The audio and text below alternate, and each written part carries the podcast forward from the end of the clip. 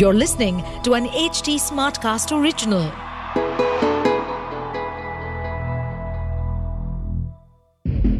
जो आपका खास है, क्या उसके लिए भी आप ही खास हो, या वो आपके साथ बस अपने मकसद के लिए है? दहशत पॉडकास्ट की इस सीरीज को सुने और जाने कि लोग कैसे साम दाम दंड भेद के जरिए आपको शिकार बनाकर लूटपाट, रेप, मर्डर, चोरी, विश्वासघात जैसे अन्य क्राइम को अंजाम दे सकते हैं। सुनिए डर और खौफ से भरी इस सनसनीखेज कहानी को। दहशत। आजकल लोगों में जुनून बहुत है। अब चाहे वो पढ़ाई का हो, जॉब का हो, अमीर बनने का हो या फिर प्यार का, लेकिन जब ये जुनून किसी के सर पे चढ़ के बोलता है ना, तो उसके लिए सही या गलत कुछ मायने नहीं होता। तो बस होती है उस जुनून को पाने की लालसा। इस एपिसोड में मैं जो आपको कहानी सुनाने जा रही हूँ, ये ऐसे ही एक जुनून की है जिसमें इंसानियत की सारी हदें पार हो जाती हैं, वो भी बस अपने उस एक जुनून को पाने के लिए। तो आइए सुनते हैं अपने इस एपिसोड को। 10 फरवरी 2016, दिन बुधवार का।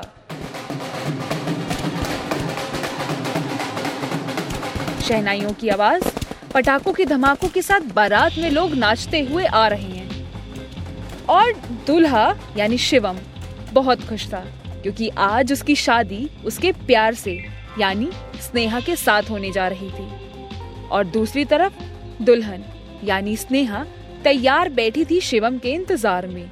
जब उसकी सहेलियों ने बारात की आवाज सुनी, तो वो सब बारात को देखने के लिए स्नेहा को रूम में अकेला छोड़ जाते हैं। स्नेहा बोलती भी है, अरे रुको मेरे साथ ही चलना ना। पर कोई नहीं सुनता। सब की सब बारात को देखने के लिए चली जाती हैं। स्नेहा खुश होके अपने आप से ही बातें करने लगती है। देख लो, आज का ही दिन है, फिर तो मैं तुम में से किसी को ना मिलवाऊं, फिर तो वो सिर्फ और सिर्फ मेरा होगा। इतने में अचानक से स्नेहा को एक आहट की आवाज आती है। स्नेहा इधर उधर देखती है, पर उसे कुछ नहीं नजर आता। वो फिर अपना फेस पैक लगाने में बिजी हो जाती है। अचानक से एक वास के गिरने की आवाज आती है। स्नेहा तुरंत मुड़कर देखती है, तो उसे पर्दे के पीछे एक परछाई नजर आती है। स्नेहा आवाज देती है, कौन है वहाँ पर्दे के पीछे? कोई आवाज नहीं आती। वो फिर पर्दे को हटा के देखती है, तो वहाँ पे उसकी सहेली निशा की 5 साल की बेटी मिशु खड़ी होती है। स्नेहा बड़े ही प्यार से मिशु को बोलती है, अरे मेरी क्यूटी पाई, आप यहाँ क्या कर रहे हो? पर रुको, आज तो आप मुझसे भी ज्यादा सुंदर लग रहे हो बेबी। मिशु हंस के सर हाँ में हिलाती है और हाथ के इशारे से बताती है उसे वॉशरूम जाना है। स्नेहा जवाब देती है, ओके बेबी, चलो मैं आपको लेके चलती हूँ वॉशरूम। जैसे ही स्नेहा मिशु को वॉशरूम में छोड़ती है और गेट बंद करके पलटती है, उसी समय एक स्माइली मास्क पहना हुआ एक शख्स उसके सामने आ जाता है। स्नेहा इससे पहले कुछ रिएक्ट करती, वो उसके मुंह पर क्लोरोफॉर्म का स्प्रे कर देता है और स्नेहा को ऑन द स्पॉट बेहोश कर जाता है। 10 मिनट बाद जब स्नेहा की सहेलियां वापस रूम में आती हैं, तो स्नेहा उनको वहां पर नहीं मिलती। वो स्नेहा को सारे घर में ढूंढते हैं, पर स्नेहा का कुछ पता नहीं चलता। दूसरी तरफ निशा अपनी बेटी मिशु को भी ढूंढ रही होती है। निशा जोर जोर से चिल्ला रही होती है, मिशु बेटा, मिशु कहाँ हो, मिशु। काफी देर बाद मिशु स्नेहा के वॉशरूम में बेहोश मिलती है। 2-3 घंटे ढूंढने के बाद भी स्नेहा किसी को नहीं मिलती। वो उसका फोन ट्राई करते हैं, पर उसका फोन उसके रूम में ही होता है। शादी में आए लोगों को जब इस बात का पता चलता है, तब सब अपने अपने अनुमान लगा रहे होते हैं। कुछ लोग बोलते हैं, लड़की को शादी की मंजूरी नहीं होगी इसलिए वो भाग गई। कुछ लोग बोलते हैं, लगता है लड़की का किडनैप हुआ है। ये सब सुन के लड़की के माँ बाप यानी मिस्टर अश्विन आहूजा बोलते हैं, आप सब चुप हो जाइए, मेरी लड़की भागी नहीं है, ये शादी उसके पसंद और मर्जी से हो रही है, मुझे यकीन है वो भागी नहीं है। इतने में शिवम आता है और बोलता है, आप परेशान मत हो अंकल, मैं भी जानता हूँ कि मेरी स्नेहा भाग नहीं सकती, मैं आप सबसे हाथ जोड़ के अनुरोध करता हूँ कि स्नेहा के बारे में कुछ भी गलत ना बोले। शिवम स्नेहा के पापा से बोलते हैं, आप चिंता मत करो अंकल, मैंने पुलिस को इन्फॉर्म कर दिया है, वो कुछ ही देर में आती होगी। इतने हम लोग घर में दोबारा ढूंढते हैं, कोई तो सुराग मिलेगा। मिस्टर अश्विन मायूसी आवाज में शिवम से बोलते हैं, बेटा कुछ भी करो पर मेरी स्नेहा को वापस ले आओ। उसकी माँ के जाने के बाद एक वही तो सहारा थी मेरी। आप चिंता मत करो, मैं उसे कुछ नहीं होने दूंगा। और अपने दोस्तों को आवाज लगाता है, जिसमें एक उसका स्कूल का दोस्त अशोक होता है, दूसरा ऑफिस का होता है, तीसरा कॉलेज का रूममेट होता है। वो उन तीनों के साथ स्नेहा को ढूंढने लगते हैं। कुछ देर बाद पुलिस आ जाती है। पुलिस को देखकर लड़के के फादर और मदर यानी मिस्टर संजय मल्होत्रा और उनकी वाइफ सान्या मल्होत्रा सारी बात पुलिस को बताते हैं। पुलिस इंस्पेक्टर काजल अरोड़ा पूछती हैं, लड़की का कमरा कौन सा है?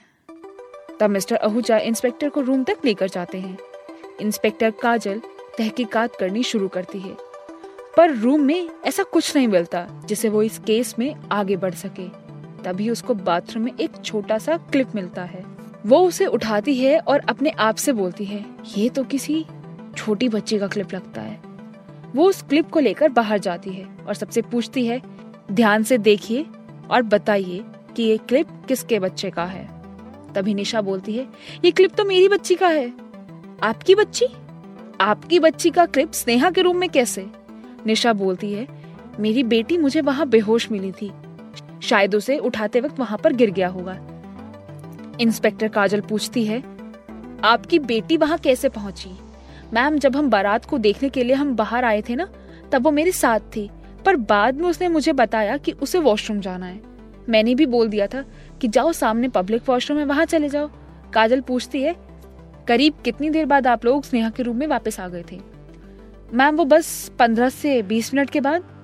काजल बोलती है, ओके, अब आपकी बेटी कहाँ पर है और वो बेहोश क्यों हुई थी? निशा जवाब देती है, मैम अभी तो वो सो रही है। तो मैम, जहाँ तक बेहोश होने की बात है, वो क्लॉस्ट्रोफोबिक है, हो सकता है उसकी वजह से बेहोश हो गई हो।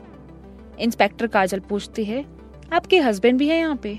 निशा जवाब देती है, नहीं मैम, वो तो 2 साल पहले ही गुजर गए थे। Oh, I am sorry. चलिए, जब आपकी बेटी को होश आए तो मुझे भी बताना। इतनी देर में शिवम वहां आता है और निशा से पूछता है, क्या हुआ, कुछ पता चला? निशा जवाब देती है, नहीं अभी कुछ नहीं पता चला, पर शिवम ये है इंस्पेक्टर काजल जो स्नेहा को ढूंढ रही है, और मैम ये शिवम है जिससे स्नेहा की शादी होने वाली थी। शिवम गुस्से में निशा को बोलता है, what do you mean by होने वाली थी? मैं उससे ही शादी करूंगा एंड आई एम श्योर उसका किसी ने किडनैप किया है और मैं उसे छोड़ूंगा नहीं। इंस्पेक्टर काजल, शिवम आपको ऐसा क्यों लगता है कि उसका किसी ने किडनैप किया है? हो सकता है कि वो आपसे शादी ना करना चाहती हो। शिवम जवाब देता है, मैम हम पिछले 2 साल से रिलेशनशिप में थे और शादी के लिए भी उसने मुझे प्रपोज किया था, तो भला वो क्यों अपनी शादी से भागेगी?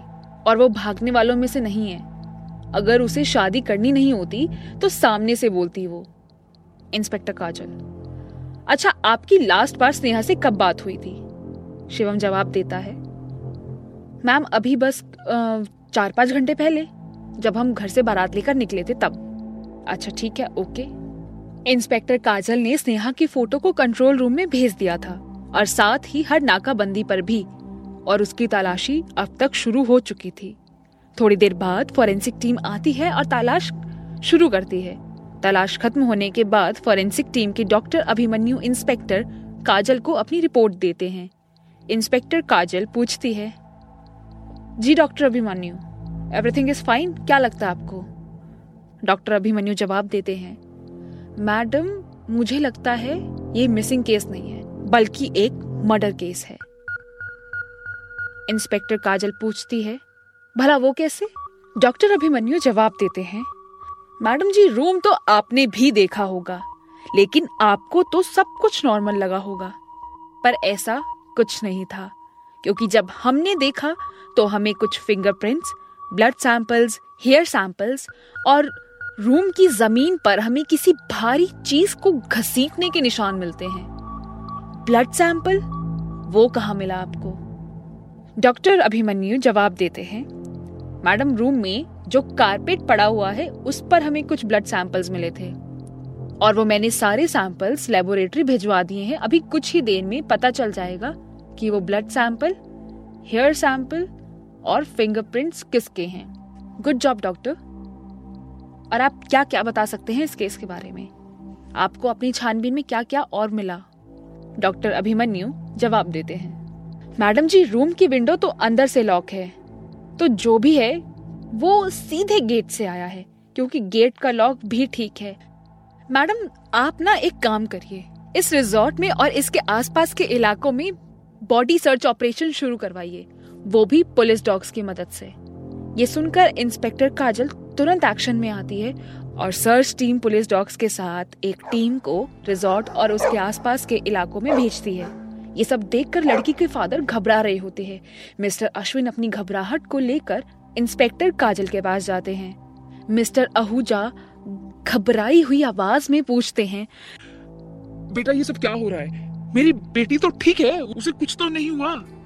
नहीं सर, कुछ नहीं हुआ आपकी बेटी को, ये तो सब बस उसे ढूंढने के लिए है। आप चिंता मत करिए, हम अपनी पूरी कोशिश कर रहे हैं, आपकी बेटी जल्द से जल्द हम आपको देंगे। इंस्पेक्टर काजल और डॉक्टर अभिमन्यु इसी बीच सारे इंसिडेंट्स को एक एक करके जोड़ने लगते हैं। इंस्पेक्टर काजल डॉक्टर अभिमन्यु से कहती है, स्नेहा करीब रात के 10:45 से 11:20 के बीच में गायब हुई है। अगर हम इस पहलू को माने कि वो भाग गई है तो वो मोबाइल, पैसा और कुछ सामान लेकर जरूर जाती, पर ऐसा कुछ नहीं हुआ। फिर डॉक्टर अभिमन्यु बोलते हैं, पर मुझे ये भागने का काम नहीं बल्कि किडनैपिंग या मर्डर केस लगता है, लेकिन अगर किडनैपिंग का केस होता तो अब तक डिमांड्स के लिए कॉल आ गए होते। काजल बोलती हैं, अभी मेरे पास एक ही गवाह है जिससे शायद कुछ पता चल जाए। डॉक्टर अभिमन्यु पूछता है, कौन? काजल बताती है, मिशु। काजल निशा के पास जाती है और वो पूछती है, क्या आपकी बेटी जाग गई? निशा बोलती है, जी हाँ मेरी बेटी जाग गई, ये रही। काजल बड़े प्यार से मिशु से पूछती है, अब आप कैसे हो बेटा? बीच में निशा बताती है, मैम ये बोल नहीं सकती। काजल रिएक्ट करती है, ओके, और बोलती है, हम दोनों अभी आते हैं। काजल मिशु को लेकर प्यार से स्नेहा के रूम में ले जाती है। मिशु वहां जाके डर जाती है और काजल से लिपट जाती है। काजल पूछती है, क्या हुआ बेटा, आप इतना क्यों डर रहे हो? डरो मत, मैं आपके साथ हूं ना। मिशु फिर भी काजल से लिपटी रहती है। काजल दोबारा उसे प्यार से चेयर पे बैठाती है और चॉकलेट देती है। काजल कुछ पूछती है, अच्छा ये बताओ आप स्कूल जाते हो? मिशु सर हिलाकर हाँ में जवाब देती है। काजल पूछती है, स्कूल में आपको जाना अच्छा लगता है? मिशु सर हिलाकर हाँ में जवाब देती है। काजल फिर से पूछती है, आपके कितने फ्रेंड्स हैं? मिशु अपने हाथ से 2 उंगली करके इशारा करती है। काजल बोलती है, अच्छा आपकी 2 फ्रेंड्स हैं और नाम क्या है उन दोनों के?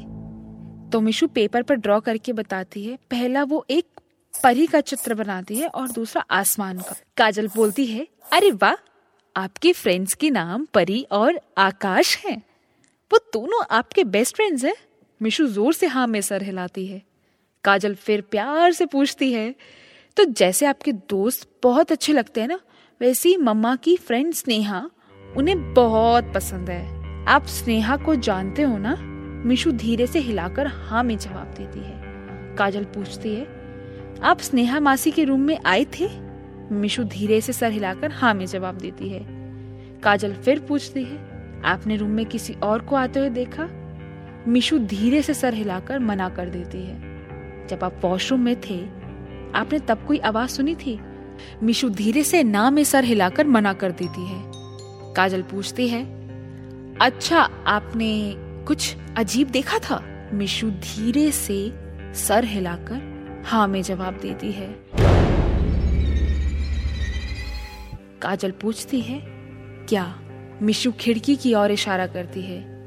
इंस्पेक्टर काजल खिड़की खोलकर देखती है तो वहां पे उसे कुछ नहीं दिखता सिवाय एक बड़े से डस्टबिन के। काजल फिर पूछती है, बेटा आपने क्या देखा था? तो इस बार मिशु एक कुशन उठा के खिड़की से बाहर फेंक देती है, जो सीधे उस बड़े से डस्टबिन में गिरता है। काजल समझ जाती है और वो तुरंत उस डस्टबिन के पास जाती है, जहाँ पर पहले से ही पुलिस डॉग उस डस्टबिन को देखकर भौंक रहा होता है। काजल तुरंत उस डस्टबिन को खाली करने को बोलती है, पर उसमें कुछ नहीं निकलता। पीछे से एक वेटर आता है और बोलता है, मैम ये तो रात ही खाली हुआ है। इंस्पेक्टर काजल पूछती है, मतलब कहाँ खाली हुआ और कितने बजे? मैडम, कचरा की गाड़ी आई थी करीब रात को 11 बजे। इंस्पेक्टर काजल पूछती है, तुम्हारे पास उस गाड़ी वाले का नंबर है? वेटर बोलता है, नहीं मैडम, वो तो कोई नया था, हमारा कचरा वाला तो सुबह सुबह आता है। इंस्पेक्टर काजल तुरंत अपनी एक टीम को पास के कचरा घर को सर्च करने के लिए भेजती है। इंस्पेक्टर काजल वेटर से पूछती है, तुम्हें कुछ तो पता होगा उस कचरे वाले के बारे में, या उस गाड़ी का नंबर याद हो, या वो कैसी दिखती हो। इतने में डॉक्टर अभिमन्यु बोलते हैं, मैडम जी ये देखिए, इस खाली डस्टबिन में थोड़ा सा खून और ये रिंग मिली है, मैं इस ब्लड सैंपल को चेक करता हूँ। थोड़ी देर बाद डॉक्टर अभिमन्यु बोलते हैं, मैम ये स्नेहा का खून है। इस पर इंस्पेक्टर काजल बोलती हैं, आपका अंदाजा सही निकला डॉक्टर अभिमन्यु, ये एक मर्डर केस है, जिसमें अब हमें ये देखना है कि ये रिंग स्नेहा की है या नहीं। अगर ये रिंग स्नेहा की ही है तो ये हमारे लिए पहला सुराग है, जो उस कातिल को ढूंढने के लिए काफी है।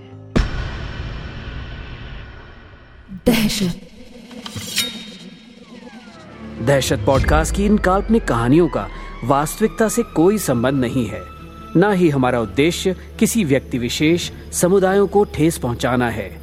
इसलिए इस पॉडकास्ट सीरीज को केवल मनोरंजन के लिए सुनें, लेकिन सावधान और सतर्क जरूर रहिए। इस कहानी को लिखा है शौर्य त्यागी ने। इस कहानी की आवाज और प्रोडक्शन दीक्षा चौरसिया की है, साथ ही इसके साउंड एडिटर हैं Sanju Abraham.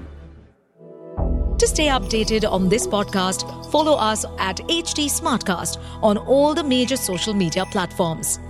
To listen to more such podcasts, log on to www.hdsmartcast.com.